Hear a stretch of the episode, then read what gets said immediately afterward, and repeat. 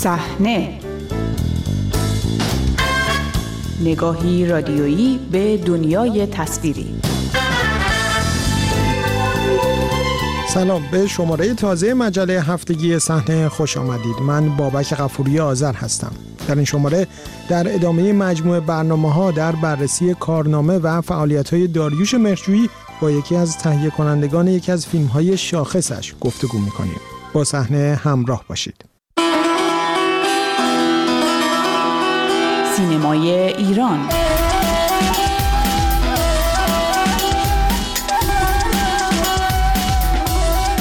آثار شاخص داریوش مرجویی فیلمساز مهم تازه درگذشته تاریخ سینمای ایران پرتعداد است. در میان آنها فیلم بانو جایگاه خاصی دارد. فیلمی که به دلیل کیفیت، مضمون، پرداخت و همچنین سرنوشت خاصش از ساخت تا توقیف چند ساله بحثانگیز و همچنان قابل بررسی است. بانو پنجمین فیلمی است که داریوش مرجویی پس از انقلاب در سال 1370 ساخت. این فیلم داستان زنی از طبقه مرفه و آشنا به کتاب و تاریخ و شعر است که سرخورده و دلشکسته از خیانت همسرش آگاهانه خانه اعیانیش را معمن افرادی فقیر و محروم و مستضعف می کند. افرادی که به تدریج خانه را رو به ویرانی می‌برند. بانو اومد. من می‌دونم که مقصرم. من دلم می‌خواد با تو زندگی کنم. تو تو همین شهر باشی. نه اینکه نیومده بری. بانو فیلمی از داریوش میرچوبی یهو گرفتار شدم. با چشمای خودم دیدم. این وصله به من نمیچسبه. من همش فکر می‌کردم که مزاحم تو هم. زیادی هم. آفتاب آمد دلیل آفتاب. فیلم بانو پس از ساخت به دلیل آنچه مسئولان سینمایی وقت توهین به انسان نامیدند توقیف شد و تا سال 1376 اجازه نمایش نداشت. محمد مهدی دادگو همراه مجید مدرسی تهیه کنندگان فیلم بانو بودند. آقای دادگو که پیش از انقلاب از مدیران بخش مالی تلویزیون ملی ایران بود، پس از انقلاب مدیر تولید سریال هزار دستان شد و همزمان مورد اعتماد مدیران سینمایی آن زمان قرار گرفت. او چند سالی مدیر تولید بنیاد سینمایی فارابی بود. آقای دادگو همچنین نقش مهم و مؤثری در بازگشت داریوش مرجویی از فرانسه به ایران ایفا کرد. آقای مرجویی سال 1360 ایران را ترک کرده و در فرانسه اقامت گزیده بود. محمد مهدی دادگو در گفتگو با مجله هفتگی صحنه برای نخستین بار گوشه هایی از اقداماتش برای بازگشت داریوش مرجویی به ایران و اتفاقاتی که برای فیلم بانو رخ داد را بیان می کند. آقای دادگو برای نخستین سال می‌تونید بگید که شما نخستین بار با داریوش مهرجویی چگونه آشنا شدین و احیانا چگونه تونستید با ایشون ارتباط برقرار کنید؟ من در دوران دانشجویی با سینمای مهرجویی که از جمله سینماگران معدود در واقع موج نو بود و جز اون آغازگران جریان سینمای ملی به مفهوم نو در واقع بودم فیلم هاشون رو می‌دیدم. ولی آشنایی حالا صوتی و بعد دیداری از طریق سال حدود 1361 حاجی واشنگتن رو که با زنده یاد علی حاتمی می ساختیم به هر حال از دل هزار دستان گروهش اومده بود بیرون. ضرورت پیدا کرد که به ایتالیا برن و در چین چیتا در واقع این فیلم ساخته بشه. عزت انتظامی زودتر از بقیه رفت چون در آلمان می‌خواست فرزندش رو ببینه و همین موجب شد که بتونه ملاقاتی داشته باشه و ملاقات هایی با یه از افراد صاحب سبک و همین به صلاح دارای وزن فرهنگی و هنری که سراب شهید سالس بود. و داریوش مهرجویی بود و اون مدیر فیلم برداری بسیار بسیار خوبی که ما در سینمای ایران داشتیم و ممتاز بود. او بود وقتی برگشت و من گفت که ملاقات کرده با مهرجویی و از نظر عزت انتظامی که در واقع به صورت جدی به سینما از طریق مهرجویی و فیلم گاو اومده بود خیلی اهمیت داشت که مهرجویی فرد محفلی و غیر فعالی نباشه و برگرده. من هم با توجه به کارهایی که ازش دیده بودم همین اعتقاد داشتم ولی به هر حال بسیار مقاومت کرده بود که شرایطی که از ایران میشنوه شرایط بازگشتش نیست. به هر صورت در دوره کمال الملک هم همین بود تا اینکه عزت انتظامی شماره او رو داد به من و من از ایران باش تماس گرفتم. این تکرار تماس ها با او و بعد با تشکیل فارابی و جدی شدن ماجرای سینما تقریبا میشه گفت رازش کردیم با قول این که همه همکاری می‌کنیم که تو اولین فیلم تو بسازیم. اولین فیلم سینمایی تو بعد از در واقع این مفارقت از سینمای ایران و اون آسیب روحی و کاری که سال 59 بعد از انقلاب به دلیل ساخت و توقیف فیلم حیات پشتی مدرسه آفاق. حالا بعدا چه نامی داشت ولی موقع این نام داشت. دیده بود از این آسیب خیلی رنجور بود و باش اخباری هم که از اطراف میشنید و دیگرانی که می‌گفتند بنابراین خودش رو مایل نبود که بیاد در این عرصه درگیری ها و مسائل مختلف و غیره قرار بده. اما نهایتا آمد و همت آقای پرویز یشاییان که اون موقع پخشیران رو داشت و تهیه کنندگی فیلم اوته گرفت و تلاش روزمره من اجاره نشین ها رو در واقع ساخت. مرجویی با این تجربه ماند آقای دادگو آیا برای بازگردوندن آقای مهرجویی با مقام های مسئول اون زمان در بخش های مختلف از جمله مدیریت دولتی سینمای جمهوری اسلامی هم گفتگوی کردین؟ احیانا تضمین هایی برای بازگشت بدون مشکل آقای مهرجویی از اونها گرفتین؟ والا هیچ تضمینی به اون معنایی که تضمین باشه داده نشد. من به آقای انتظامی در همون زمان یعنی بعد از تأسیس بنیاد فارابی و شرایط جدید فیلمسازی کشور در سال 63 فکر می‌کنم چون 62 تأسیس شد فارابی و 63 دیگه جا افتاده بود. رفتیم پیش آقای سید محمد بهشتی مدیر عامل بنیاد فارابی و طرح کردیم موضوع بازگشت رشته داریوش مهرجویی رو به عرصه سینمای کشور و شروع کارش که ایشون خیلی استقبال کرد و بعد هم با آقای سید فخردین انوار که اون موقع معاون سینمایی بود مطرح شد و ایشون هم استقبال کرد. و عین این رو منتقل کردیم به آقای مرجویی تلفنی البته که منجر شد به پذیرششون و اومدند. نکته ای که در واقع از نظر تاریخی از نظر تخمیمی و تاریخی شما هم به خوبی می‌دونید و بررسی کردین و خیلی می‌دونن این رو. در اون دوره در واقع قدرت مجموعه سینمای کشور خیلی زیاد بود. با همون قدرت تونست در سال 66 اجاره نشین ها رو علا رقم تمام اون تعابیر و تفاسیر و فشارها و غیره به نمایش بگذاره و بعدم اون اقبال عمومی نسبت به صورت بگیره اون مخالفت ها ریشه در چه داشت؟ به نظر می‌رسه نوعی سوءزن نسبت به آقای مهرجویی با وجود بازگشتش به ایران نزد برخی وجود داشت. شما اون فضا رو به خاطر دارین از اون اتفاقاتی که اون زمان برای فیلم اجاره نشین ها افتاد؟ وقتی که فیلم خواست پروانه نمایش بگیره انواع و اقسام فشارها و تفاسیر و تعابیر و غیره و غیره آمد که جلوی این رو بگیره. از هر سو از حوزه هنری گرفته تا مراکز دیگر در واقع انواع و اقسام تهمت ها فشارها و غیره که این فیلم توقیف بماند. اون موقع قدرت مجموعه سینمایی و فارابی و اینها در واقع زیاد بود و یعنی زیاد بود که می توانست در مقابل این امواج فشارها مقاومت هایی به خرج بده و به نهایتا فیلم در سال 1166 به اکران اومد و موفق ترین فیلم از نظر نمایش عمومی بود. یعنی به عبارتی یک کارگردان متعلق به موج نو و اهل تفکر و فلسفه و دارای مکتب خاص در فیلمسازی خودش تونست با جمعیت و مخاطب انبوه تماس بگیره و این بسیار جالب سلامت شد. میبخشیم مزاحم شدیم. آقا تشریف دارن؟ نه خیر تشریف ندارن. این صورت حسابا خدمت شما. من که از این چیزا سر در نمیارم اوستا به عباس آقا نشون دادین اینو؟ بله گفتن عبالیا بگیره.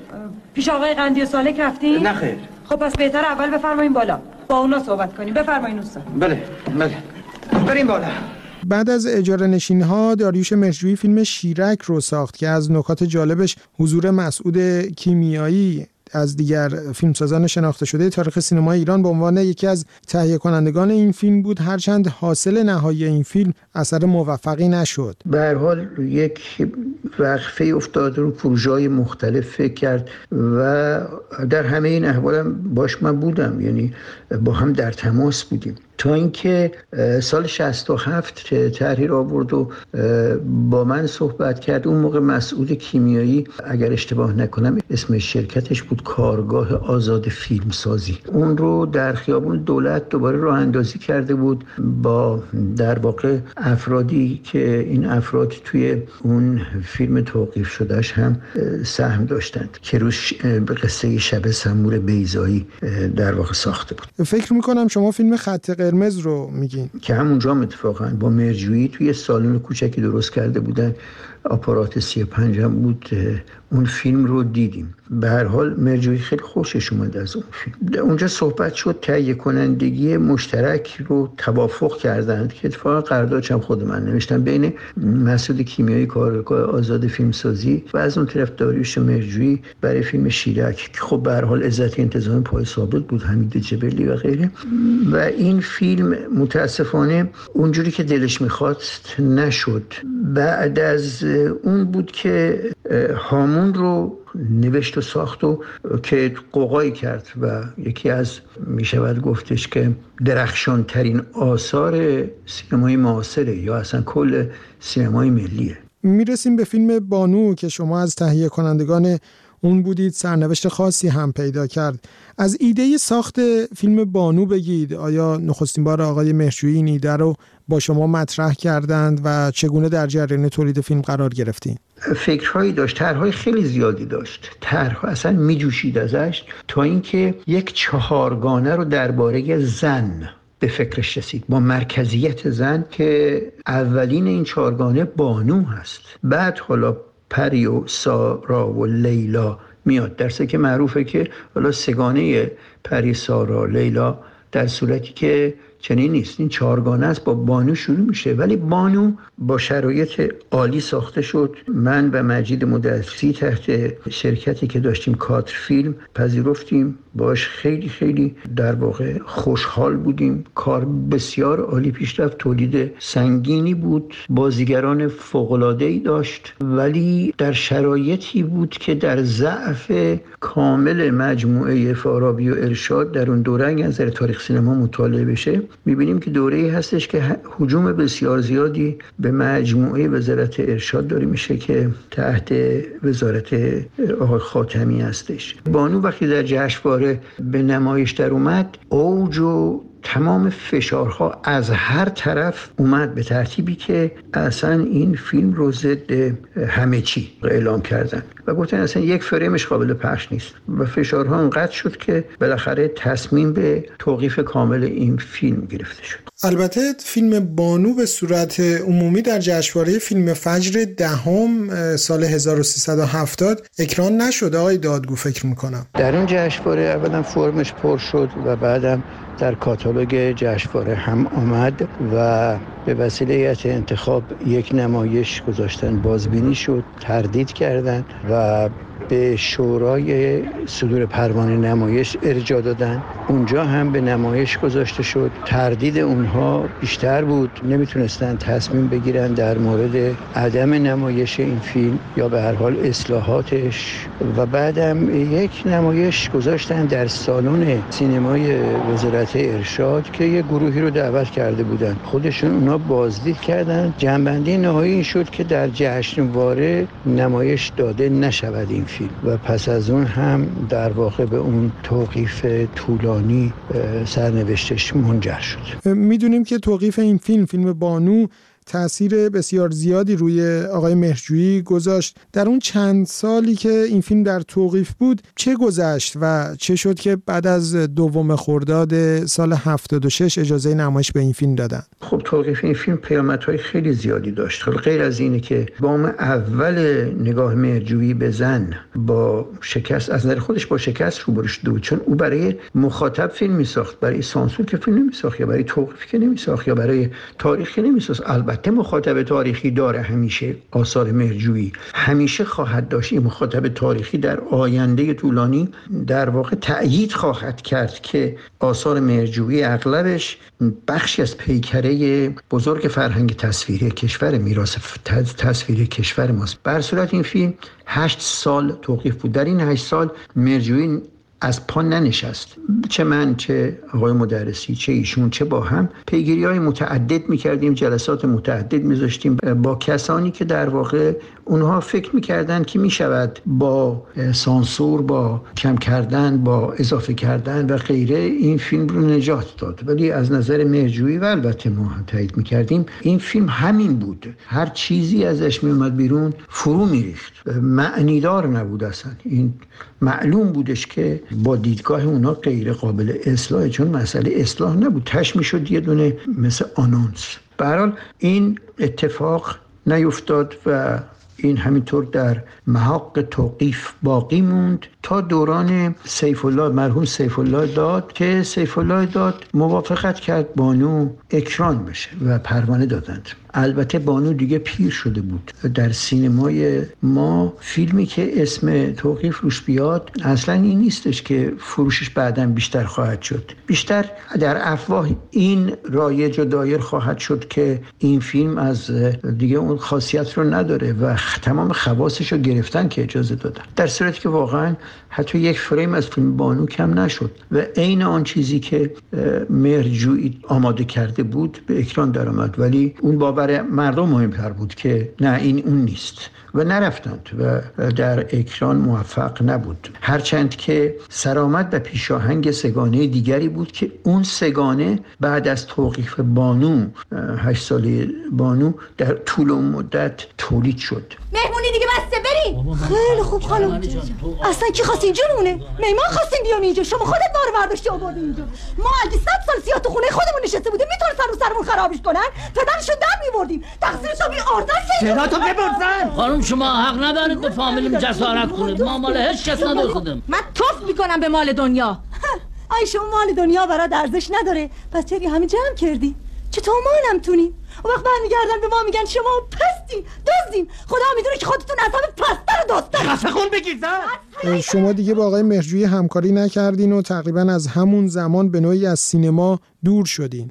این که چرا من ادامه ندادم البته ادامه ندادن من یکیش این بودش که وقتی که شما مؤسسه داشته باشید اگه دستتون تو کار باشه سازمان تولیدی فیلمی داشته باشید که یکی از فیلماش دندان مار باشه یکی از فیلماش پرده آخر باشه یکی از فیلماش رقص خاک باشه یکی از فیلماش بانو باشه و هیچ کدومش مورد مهر قرار نگیره که سهل مورد غضب باشه رقص خاکم حدود 7 سال توقیف بود و اونم دچار این ماجرا بود. خب دندان مار در بدترین شرایط اکران شد. زیاد دل خوشی نداشتن ازش. هنوزم ندارن. و اینا همه انجام شد و منجر شد به انحلال کادر فیلم این انحلال حالا مهم نبود چون آدم ها در سازمان ها که نیستن فیلم می‌سازن آدم ها فیلم می‌سازن. و هر کدوم از ماها رفتیم فیلم های دیگری هم ساختیم با افراد دیگری. اما اون محفل و اون به اصطلاح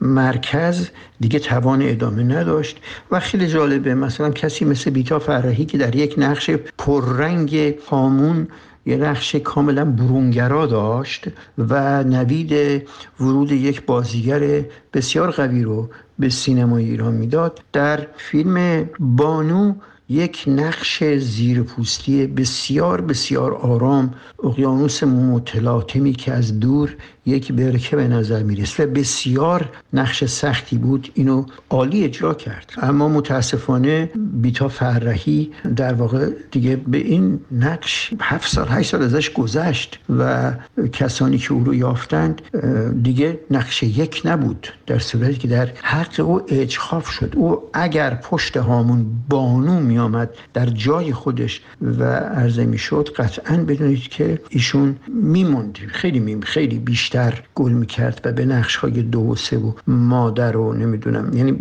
سن مادر سن بازیگری نقش های مادر و غیره نمی‌رسید. نه وسط می‌کشی تو داری یه بحران شدید روانی رو طی می‌کنی و طبیعیه که از هر کس و هر چیزی ممکنه بدت بیاد. نه نه من دیگه این شر و ورای تو رو گوش نمی کنم در باب وصل و یگانگی و استحال در دیگری و با معبود یکی شدن این مزخرفات. من ش- تو عملا نشون میدی آدم دیگه ای هستی چطوری می‌دونی صاحب؟ 180 درجه حرف تو عملت با هم فرق می‌کنه. یک ذره به فکر من و بچت نیستی. چطور ممکنه؟ کلاتی کردی تو اون کتابای لعنتی. می‌خوای همه خفه خون بگیرم؟ نمی‌تونم دیگه تحملت کنم. تو می‌خوای من اونی باشم که واقعا خودت می‌خوای من باشم اگه این- اونی باشم که تو می‌خوای وقت دیگه من من نیست. یعنی نه. من خودم نیستم. من من من من آره تو واقعا خودتی؟ تو آدم دو سال پیشی؟ تو اون آدمی هستی که من میشناختمه داره؟ تو یعنی اصلا عوض نشدی؟ نه. عوض نشدم. تو رو دیگه دوست ندارم. مرجوی پوستش کلفت شده بود و به کار خودشو می‌کرد. می‌گفت باید ادامه داد. باید کار کرد. واقعا هم لذت می‌برد ازش. در جریان بودم باهاش. حالا چه دوره که اون چهارگانه رو میساخت. بعد میهمان مامان سنتوری یک دوستی هم که متمکن بود و بسیار بسیار انسان سلامتی بود. جادروان فرامرز فرازمند. ایشون تهیه کنندگی بعدهای یعنی به شخصه کارهای مرجویی رو با شراکت با ایشون انجام داد. خاصیت عجیب و غریب این بود که دلش می‌خواست با بخش خصوصی همیشه کار بکنه. خیلی کم مگر این اواخر یا اون اوایل که وارد ایران شد سالهای سال پیش کارای دول حالا با سرمایه گذاری دولت داشت که همیشه. بعد, بعد از اونم اون دولتی ها لن نفرش می‌کردن مثل دایره مینا که ما به تو مثلا پول دادیم این کار بکنی یا یه کار دیگه کردی که میگم من فیلمساز خودم. واقعا یک فیلسوف روشن فکر فیلمساز مستقل مستقل بود. در هیچ دسته این دار دسته ای نبود. و همه چیش هم روشن بود دیگه. یعنی معلوم بود که نظ... نظریاتش و عقایدش چی هست. بی ربطم از کسی طرفداری نمی‌کرد. حزب و دسته یا گروهی و اینا هم نبودش. ابایی هم نداشت که هرچی بهش بگن و کار خودشو می‌کرد. به هر حال ایشون رکورددار مجموعه توقیف آثارش هست. یاد کردم از شادروان فرامرز فرازمند که بعد از اون واقعه سنتوری واقعا شکست. و هرچند که مدت دیگری کنار مرجویی بود ولی با سکته قلبی در عین تنهایی قربت مرد خیلی قصه خورد این نوع اتفاق قتل آقای داریوش مهرجویی رو شما چگونه می‌بینید؟ چه در واقع توصیفی ازش دارین؟ منی که به هر حال از آمدن دوباره ایشون استقبال کردم و اومدم مسلما خیلی فرو ریختم در این نوع مرگی که در واقع مثل اینکه یکی از آثار باستانی مملکت رو مورد تخریب قرار بدن. هرچند سن و سالش سن و سالی بود که ولی اون شعور اون دانایی نمی‌تونست فرو بیفته از این دانایی و از این آزادگی و از این هنری که داشت و دائما طرحهای تازه برمیانگیخت. هر جای دیگری بود داریوش مهرجویی رو میگذاشتن که جوانهایی که مشتاق هستند بر امر فلسفه امر, امر هنر سینما و اینها بیاموزه و سوالاتشون رو پاسخ بگه. هرچند کم حوصله بود و بیشتر تو غور و تفکر بود به خصوص این اواخر ولی به هر حال خیلی می توانستیم اگر یه شرایط مطلوبی داشتیم ازش بهره ببریم. مرگی چنین حقش نبود. این رو نمی‌دونم چی بگم چه جوری بگم ولی برای او و همسر هنرمندش که بسیار بسیار مهربان بود وحید خانم و تر خشکش می‌کرد و مراقبت می‌کرد ازش. در بسیار متاسفم. متاسفم از اینکه چنین ستونی از سینمای ایران در این وضعیت فرو افتاد. اما آثار او به نظر من در بلنداگ تاریخ فرهنگ ما و میراث فرهنگی ما بعضی از اونها اونقدر درخشان خواهد بود مطمئنم که نسلهای آتی این رنجی رو که او کشید به خوبی می‌فهمند و این آثار رو درک می‌کنند. واقعا فردوسی هم برای شاهنامه ما خیلی رنج کشید ولی بزرگترین اثر زنده زبان ما رو آفرید. بسی رنج بردم در این سال سی عجم زنده کردم بدین پارسی. او هم سینمای ما رو بدین پارسی زنده نگه میداره. تا ابد. تا شماره آینده آرزومند داشتن لحظات خوب و آرومی برای شما هستم